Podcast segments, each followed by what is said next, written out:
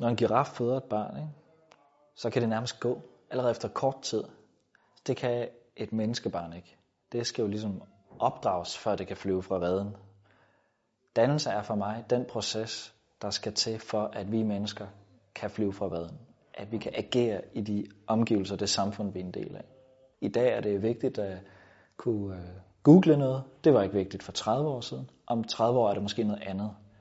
Så dannelse for mig er at kunne fungere i samfundet på en måde, hvor folk ikke synes, man er socialt eller praktisk handicappet. Jeg synes, det er pinligt, hvis der er noget, der forventes, at et hvert menneske kan, men som jeg ikke kan. Så oplever jeg mig selv som uddannet. Og så kan man selvfølgelig diskutere, hvad, hvad burde et menneske kunne kunne.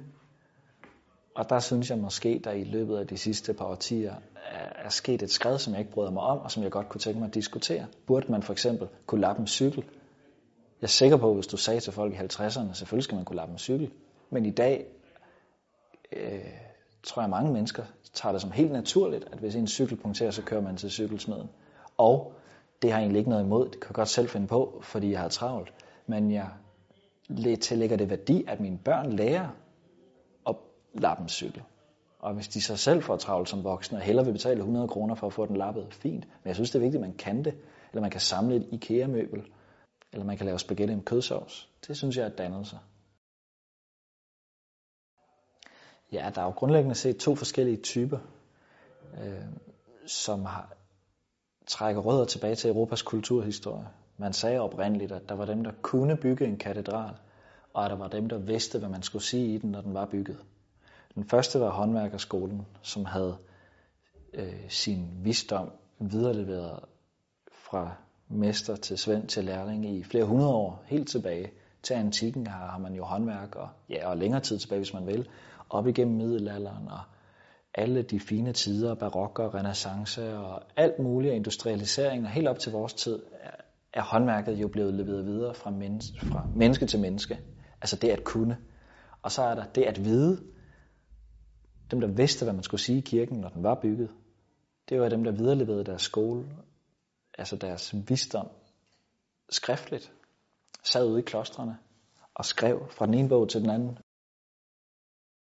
Erhvervsskolerne i Danmark, øh, særligt de tekniske skoler, er den største dannelsesinstitution, vi overhovedet har.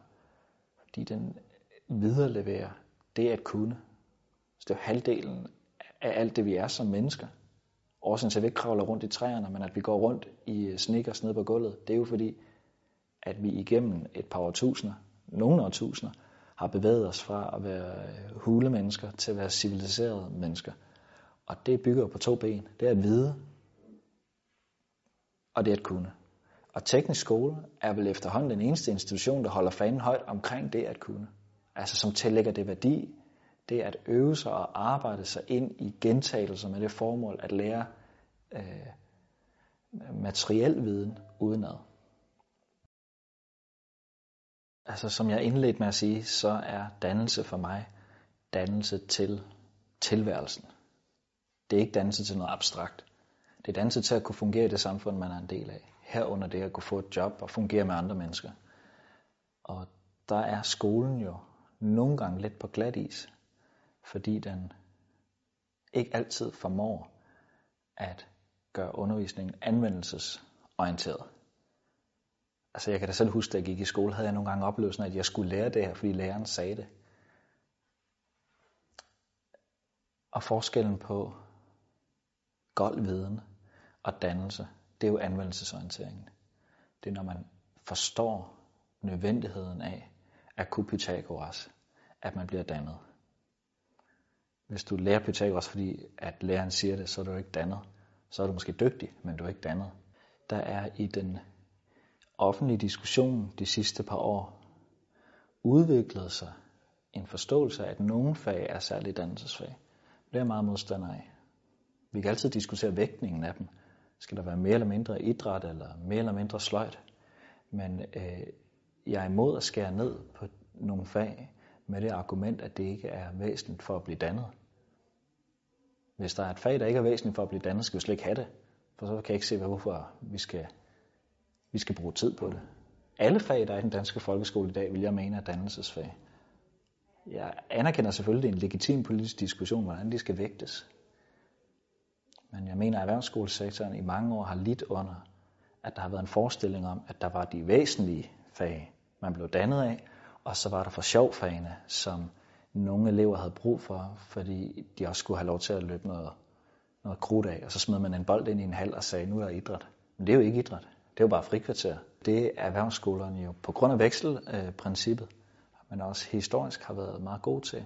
Fordi de jo per definition er anvendelsesorienterede, fordi de lige kommer fra en virksomhed eller lige er på vej til en virksomhed. Og det er noget af det, jeg faktisk tror, at hele sektoren, altså erhvervsuddannelsessektoren, øh, burde bruge noget mere tid på at lære resten af undervisningssektoren, hvordan man bygger bro til virkeligheden.